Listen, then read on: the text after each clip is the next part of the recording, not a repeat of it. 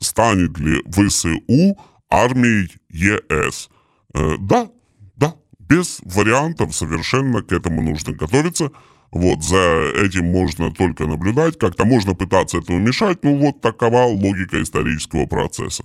Да, ничего с этим не поделаешь. Тем более сегодня Урсула фон дер Ляйен об этом уже открыто и откровенно заявила, что в конфигурации, в будущей конфигурации европейской безопасности ВСУ становится армией ЕС, станет неотъемлемой частью армии ЕС. Естественно, да, именно так Украина и войдет и в НАТО, и в Европейский Союз. Это, ну, это исторические совершенно процессы, от этого нельзя никуда убежать, нельзя никуда деться.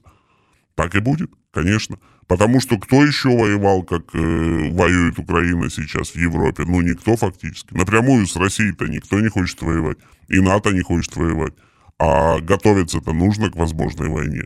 Вот Евросоюз и готовится. И кого, кого легче поставить на передний край? Да тот, кто на этом переднем крае уже находится какое-то количество времени, понимаете? В войне с Россией. Россию будут дожимать со всех сторон. Вот просто будут дожимать. 2022 э, год, нынешнее и следующее поколение европейских политиков, естественно, России не простит никогда. Россию будут додавливать. Все. Украинская армия, которая, безусловно, сейчас самая подготовленная на континенте, ну, грубо говоря, на евразийском континенте, на западной его части, вот, э, самая подготовленная армия это украинская. Против кого она будет и может воевать, и воюет сейчас? Против российской. Воюет как? Воюет успешно. Ну, это же факт, факт. Посмотрите, не, не, не убежала, не, не сдалась. Украинская армия продолжает э, свои операции. И к этому нужно готовиться, да, просто не надо здесь заниматься шапкозакидательством, там, будет, не будет, возьмут, не возьмут. Да возьмут, конечно, возьмут. А куда? Иначе кто будет воевать? Ну вот кто пойдет воевать, скажите мне. Жители Люксембурга, да, с чем они пойдут? Будут вас самолетики пускать из 100-евровых бумажек или как? Или жители Бельгии пойдут воевать, может быть, да? Или голландцы бросят тюльпаны и пойдут воевать. Куда они пойдут воевать? Им там 3000 километров до границы ехать. Кто будет? Вот воевать будут э, украинцы, поляки. Все, эти два направления массово готовятся. У России тоже ресурс не безграничен, понимаете? Что, вы верите в то, что Белоруссия вступится? Да, не в жизнь Белоруссию не вступится. Но у меня длинная история отношений с Александром Григорьевичем, естественно.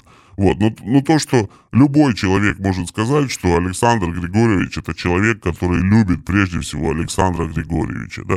И он будет защищать свои интересы, а не интересы России. Как он сейчас и делает, понимаете? То бишь он никогда не впишется, он скорее нож какой-то в спину засунет. Это же бывало уже неоднократно.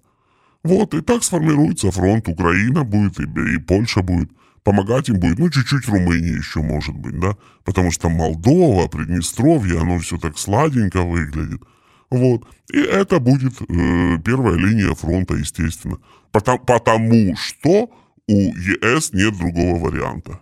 Ну, просто нет. Вот посмотрите на карту, его нет математически. Все. Украина – это ворота на территорию Европейского Союза. Через Украину ты можешь заходить просто, ну, как на парад. Вот ты дальше просто выбираешь, кого скушать следующим.